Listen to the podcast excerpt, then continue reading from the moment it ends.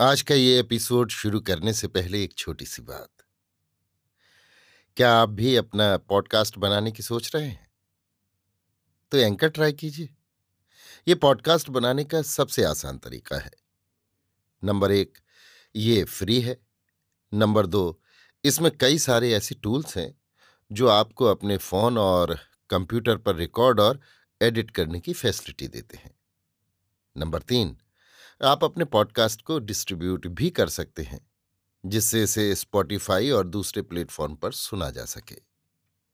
तो डाउनलोड कीजिए free anchor app या विज़िट कीजिए एंकर डॉट एफ़ पर अपना पॉडकास्ट स्टार्ट करने के लिए। ये तो थी एक छोटी सी जानकारी, और अब शुरू करते हैं एपिसोड का सिलसिला।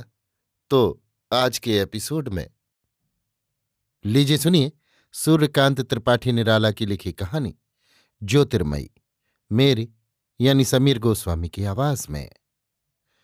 मानती रहें, चूँकि आप ही लोगों ने, आप ही के बनाए हुए शास्त्रों ने, जो हमारे प्रतिकूल हैं, हमें जबरन गुलाम बना रखा है।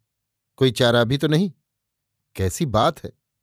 कमल की पंखड़ियों सी उज्ज्वल बड़ी बड़ी आँखों से देखती हुई एक सत्रह साल की रूप की चंद्रिका, भरी हुई युवती ने कहा नहीं, पतिव्रता पत्नी तमाम जीवन तपस्या करने के पश्चात परलोक में अपने पति से मिलती है। सहज स्वर से कहकर युवक निरीक्षक की दृष्टि से युवती को देखने लगा। युवती मुस्कुराई। तमाम चेहरे पर सुर्खी दौड़ गई। सुकुमार गुलाब के दलों से लाल लाल होठ जरा बढ़े। मर्मरोज्ज्वल मुख पर प्रसन्न कौतुकपूर्ण एक ज्योतिष चक्र खोलकर यथास्थान आ गए। वाक्य का दरिद्र था युवती मुस्कुराती हुई बोली अच्छा बतलाइए तो यदि पहले ब्याही स्त्री इसी तरह स्वर्ग में अपने पूज्यपाद पति देवता की प्रतीक्षा करती हो, और पतिदेव क्रमशः दूसरी, तीसरी, चौथी पत्नियों को मार मारकर प्रतीक्षार्थ स्वर्ग भेजते रहे तो खुद मरकर किसके पास पहुँचेंगे? युवती खिलखिला दी। युवक का चेहरा उतर गया। आपने साल हमें पास किया है और अंग्रेज़ी में। वहाँ पतिव्रता स्त्रियों की शायद पत्नीव्रत पुरुषों से ज़्यादा जीवनी आपने याद की। युवती ने वार किया। युवक बड़े भाई की ससुराल गया था। युवती उसी की विधवा छोटी साली है। आपने कहाँ तक पढ़ा है? युवक ने जानना चाहा। सिर्फ़ हिंदी और थोड़ी सी संस्कृत जानती हूँ। डब्बे को नज़दीक लेकर युवती पान लगाने लगी। मैं इतना ही कहता हूँ। आपके विचार समाज के तिनके के लिए आग हैं। ताज्जुब की निगाह देखते हुए युवक ने कहा, लेकिन मेरे भी हृदय के मोम के पुतले को गलाकर बहा देने, मुझसे जुदा कर देने के लिए समाज आग है। साथ साथ ये भी कहिए, उंगली चूनादानी में बड़ी बड़ी आँखों की तेज निगाह युवक की तरफ़ फेर कर युवती ने कहा, मैं बारह साल की थी, ससुराल नहीं गई, जानती भी नहीं पति कैसे थे और विधवा हो गई। कई बूंदे आँसू कपोलों से बहकर युवती की जांग पर गिरे। आंचल से आँखें पहुँच ली, फिर पान लगाने लगी। तंबाकू खाते हैं आप? युवती ने पूछा। नहीं, युवक के दिल में सन्नाटा था। इतनी बड़ी, इतने आश्चर्य की, इतनी खतरनाक बात आज तक किसी विधवा युवती की जबान से उसने नहीं सुनी। वो जानता था ये सब अखबारों का आंदोलन है। इस तरह की कल्पना भी उसने कभी नहीं की। कारण, वो कान्य कुब्जों के एक श्रेष्ठ कुल में पैदा हुआ था। युवती की बातों से घबरा गया। लीजिए, युवती ने कई बीड़े दिए। आप बुरा मत मानिएगा। मैं आपको देख रही थी कि आप कितने दर्दमंद हैं। युवती ने साधारण आवाज़ में कहा। युवक ने पान ले लिए, पर लिए ही बैठा रहा। खाइए, युवती ने कहा। आपसे एक बात पूछूँ? पूछिए। अगर आपसे कोई विधवा विवाह करने के लिए कहे, युवती मुस्कुराई मैं नहीं जानता, ये तो पिताजी के हाथ की बात है। युवक झेप गया। अगर पिताजी की जगह आप ही अपने मुख्तार आप होते? संकुचित होकर फिर हिम्मत बाँध कर युवक ने कहा, मुझे विधवा विवाह करती हुई लाज लगती है। युवती मनोभावों को दबाकर छलछलाई आँखों चुप रही। एक बार उसी तरह युवक को देखा, फिर मस्तक झुका लिया। दूसरे दिन युवक घर चलने लगा। मकान की जेठी स्त्रियों के पैर छुए। इधर उधर आँखें युवती की तलाश करती रहीं। वो न मिली। युवक दो मंजिले से नीचे उतरा। देखा, दरवाजे के पास खड़ी वो उसी की राह देख रही है। युवक ने कहा, आज्ञा दीजिए, अब जा रहा हूँ। हाथ जोड़कर युवती ने प्रणाम किया।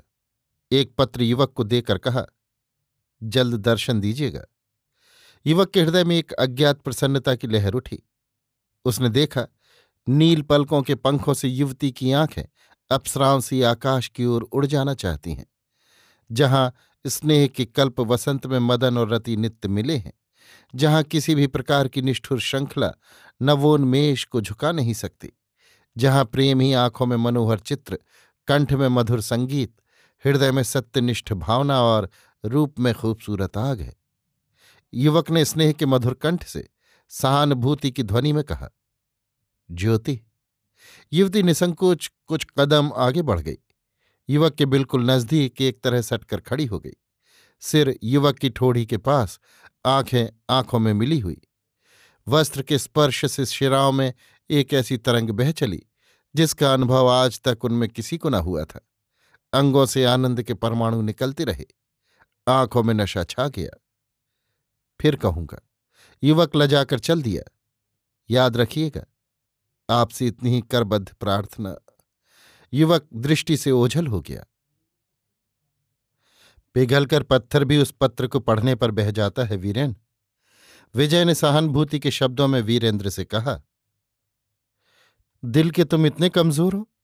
नष्ट होते हुए एक समाज क्लिष्ट जीवन का उद्धार तुम नहीं कर सकते विजय? तुम्हारी शिक्षा क्या तुम्हें पुरानी राह का सीधा साधा एक लद्दू बैल करने के लिए हुई है? वीरेंद्र ने चिंत भर्त्सना के शब्दों में कहा, पिताजी से कुछ बस नहीं वीरेन, उनके प्रतिकूल कोई आचरण मैं न कर सकूँगा, पर आजीवन आजीवन में सोचूँगा कि दुर्बल समाज की सरिता से एक बहते हुए निष्पाप पुष्प का मैं उद्धार नहीं कर सका खास तौर से इसलिए कि मुझे उसने तैरना नहीं सिखलाया। तुम्हें एक दूसरी सामाजिक शिक्षा से तैरना मालूम हो चुका है? हाँ, हो चुका है, पर केवल तैरते रहना, फिर किनारे पर लगना नहीं। सब घाट हमारे समाज द्वारा अधिकृत हैं, और केवल तैरते रहना मनुष्य के लिए असंभव है। तुम कूल पर आ सकते हो, पर उस फूल को लेकर नहीं। तब समाज के किसी भी घाट पर नहीं जा सकता, और केवल कूल इतना बीहड़ है कि मेरे थके हुए पैर वहाँ जम नहीं सकते। वहाँ दृष्टियों का ताप इतना प्रखर है कि वो फूल मुरझा जाएगा। मैं भी झुलस जाऊँगा। तो सारांश ये कि तुम उस पावन मूर्ति अबला का, जिसने तुम्हें बढ़कर प्यार किया, मित्र समझकर गुप्त हृदय की व्यथा प्रकट कर दी, उस देवी का समाज के पंख से उद्धार नहीं कर सकते? देखो, मेरा हृदय अवश्य उसने छीन लिया है। पर शरीर पिताजी का है वीरेन। मैं यहाँ दुर्बल हूँ। कैसी वाहियात बात! कितनी बड़ी आत्म प्रवंचना है ये। विजय, हृदय शरीर से अलग भी है। जिसने तुम पर क्षण मात्र में विजय प्राप्त कर ली, उसने तुम्हारे शरीर को भी जीत लिया है। अब उसका तिरस्कार परोक्ष अपना ही है। समाज का धर्म तो उसके लिए भी था। क्या फूटे हुए बर्तन की तरह वो भी समाज में एक तरफ़ निकाल कर न रख दी जाती? क्या उसने ये सब नहीं सोच लिया? उसमें और और तरह की भी भावनाएँ होंगी। और और तरह की भावनाएँ उसमें होती? तो वो तुम्हारे भाई की ससुराल वालों के सगर्व मुखों पर अच्छी तरह से आही पोत कर अब तक कहीं चली गई होती, समझे? वो समझदार है और तुम्हारे सामने जो इतना खुली है, इसका कारण काम नहीं। यथार्थ ही तुम्हें उसने प्यार किया है। अच्छा उसका पता तो बताओ। वीरेंद्र ने नोटबुक निकालकर पता लिख लिया। फिर विजय से कहा, तुम मेरे मित्र हो। वो मेरे मित्र की प्रेयसी है। दोनों एक दूसरे को देखकर हंसने लगे। इस घटना को कई महीने बीत चुके। अब भाई की ससुराल जाने की कल्पना मात्र से विजय का कलेजा काँप उठता। संकोच की सर्दी तमाम अंगों को जकड़ लेती। संकल्प से उसे निरस्त हो जाना पड़ता है। उसकी ये हालत देख देख कर वीरेंद्र मन ही मन पश्चाताप करता। पर तब से फिर किसी प्रकार की इच्छा दबाव उस पर उसने नहीं डाला। विजय इलाहाबाद यूनिवर्सिटी में रिसर्च स्कॉलर है। वीरेंद्र बीए पास कर लेने के पश्चात वहीं अपना कारोबार देखने में रहता है। वो इटावे के प्रसिद्ध रईस नागरमल भीखमदास फर्म के मालिक मनसाराम अग्रवाल का इकलौता लड़का है। महीने के लगभग हुआ। वीरेंद्र इटावे चला गया है। चलते समय विजय से विदा होकर गया था।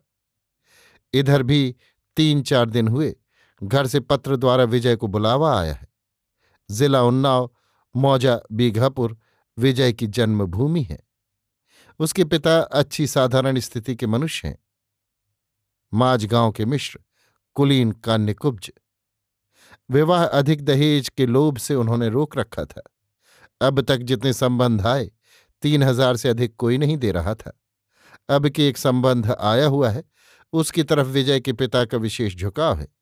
ये लोग मुरादाबाद के बाशिंदे हैं। पंद्रह दिन पहले ही विजय की जन्म पत्रिका ले गए थे। विवाह बनता है, इसलिए दोबारा पक्का कर लेने को कन्या पक्ष से कोई आया हुआ है। विजय के पिता और चचा मकान के भीतर आपस में सलाह करते हैं। दादा, लेकिन एक पै तो है। ये सनाड ब्राह्मण है, ऐसा फिर न हो कि कहीं के भी न रहें। तुम भी मारो गोली, हमको रुपए से मतलब। हमारे पास रुपया है तो भाई बंद, जात बिरादरी वाले सब साले आवेंगे, नहीं तो कोई लोटे भर पानी को न पूछेगा।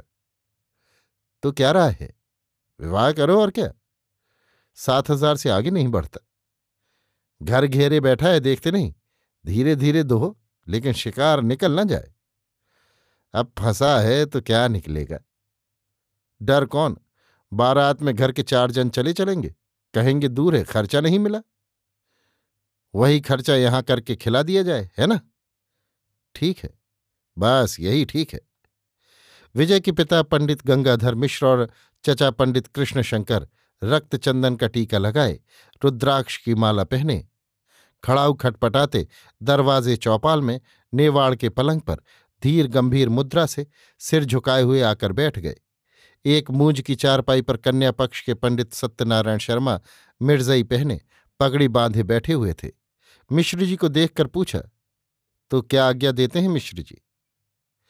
पंडित गंगाधर ने पंडित कृष्ण शंकर की ओर इशारा करके कहा, बातचीत इनसे पक्की कीजिए, मकान मालिक तो ये है। पंडित सत्यनारायण जी ने पंडित कृष्ण शंकर की ओर देखा। बात यह है पंडित जी कि दहेज बहुत कम मिल रहा है।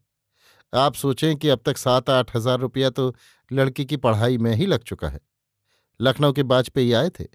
हमारा उनके संबंध भी है। छह हज़ार देते थे, पर हमने इनकार कर दिया। अब हमको खर्च भी पूरा न मिला तो लड़के को पढ़ाकर हमने फ़ायदा क्या उठाया? इस संबंध में इधर उधर झाँक कर हमें कुछ मिला भी नहीं तो इतना गिरकर अच्छा तो कहिए, क्या चाहते हैं आप? पंद्रह हज़ार? तब तो हमारे यहाँ बर्तन भी साबित न रहेंगे। अच्छा तो आप कहिए। नौ हज़ार लीजिए। अच्छा बारह हज़ार में पक्का। पंडित सत्यनारायण अपनी आधारी संभालने लगे। ग्यारह हज़ार देते हैं आप? पंडित कृष्ण शंकर ने उभड़कर पूछा। दस हज़ार सही, बताइए। अच्छा पक्का, मगर पाँच हज़ार पेशगी पंडित सत्यनारायण ने कागज़, स्टाम्प और हज़ार हज़ार के पाँच नोट निकालकर कहा, लीजिए, आप दोनों इसमें दस्तखत कीजिए। पहले लिखिए पंडित सत्यनारायण मुरादाबाद की कन्या से श्रीयुत विजय कुमार मिश्र, एमए के विवाह संबंध में जो दस हज़ार में मैं गवही और गौने के खर्च के पक्का हुआ है। कन्या के पिता से पाँच हज़ार पेश की नगद वसूल पाया। फिर स्टाम्प पर वल्दियत के साथ दस्तखत कीजिए।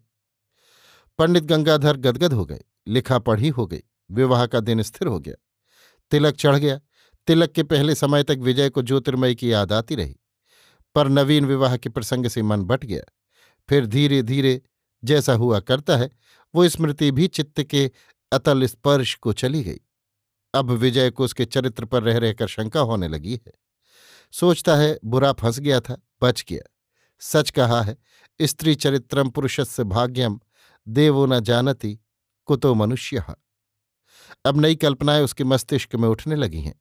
एक अज्ञात, अपरिचित मुख को जैसे केवल कल्पना के बल से अप्रत्यक्ष कर लेना चाहता है।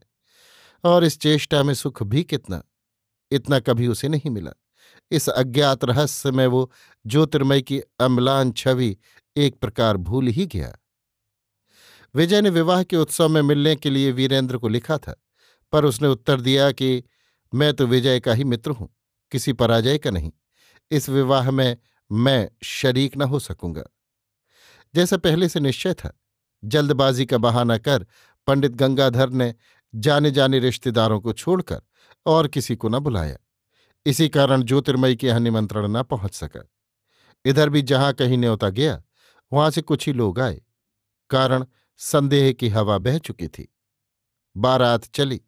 लखनऊ में वीरेंद्र से विजय की मुलाकात हुई।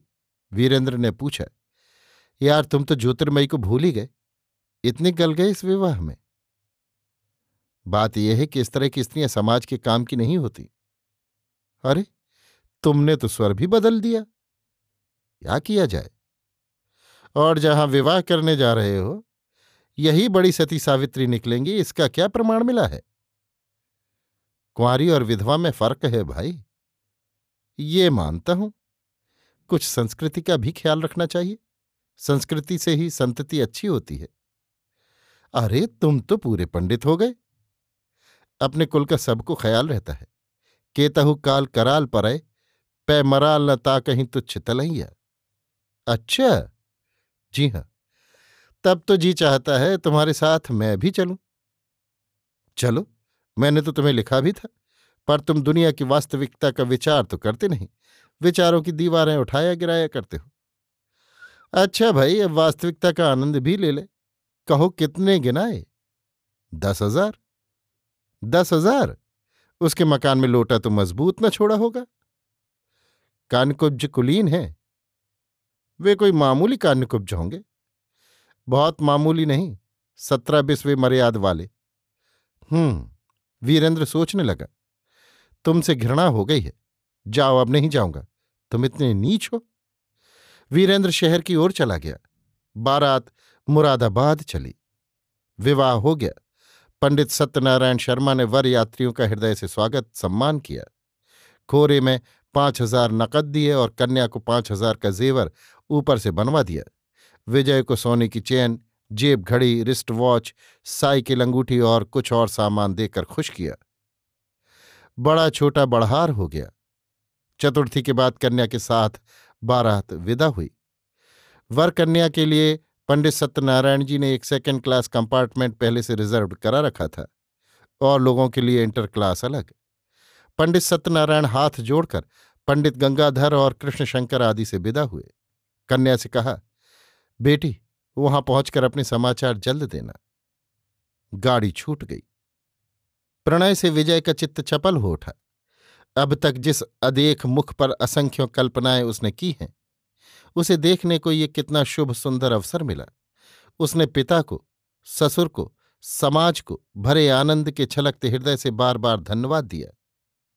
साथ युवती बहू का घूंघट उठा, चंद्रमुख को देखने की चकोर लालसा प्रबल हो उठी। डाक गाड़ी पूरी रफ्तार से जा रही है। विजय उठकर बहू के पास चलकर बैठा। सर्वांग काँप उठा। घूंघट हटाने के लिए हाथ उठाया। कलाई कांपने लगी। उस कंपन में कितना आनंद है। रोए रोए के भीतर से आनंद की गंगा बह चली। विजय ने बहू का घूंघट उठाया। त्रस्त होकर चीख उठा। है, तुम हो? विवाह का यही सुख है। ज्योतिर्मयी की आँखों से घृणा मध्यान्ह की ज्वाला की तरह निकल रही थी। छी, मैंने ये क्या किया?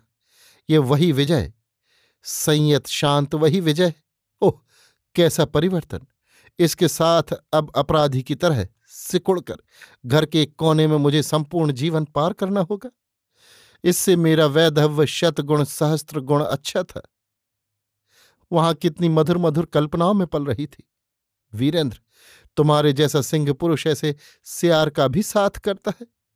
तुमने इधर डेढ़ महीने से मेरे लिए कितना दुख, कितना कष्ट, मुझे और अपने सधम मित्र को सुखी करने के विचार से स्वीकार किया। अठारह हज़ार खर्च किए। तुम्हारे मैनेजर सत्यनारायण मेरे कल्पित पिता, वो देवताओं का निर्मल परिवार। ज्योतिर्मय मन ही मन और कितना ना जाने क्या क्या सोच रही थी। विजय ने पूछा, तुम वहाँ कैसे गई? वीरेंद्र से पूछना, ज्योतिर्मयी ने कहा, ज्योतिर्मयी मिश्र खानदान में मिल गई है, पर वीरेंद्र फिर विजय से नहीं मिला। अभी आप सुन रहे थे सूर्यकांत त्रिपाठी निराला की लिखी कहानी ज्योतिर्मयी। मेरी यानी समीर गोस्वामी की आवाज़ में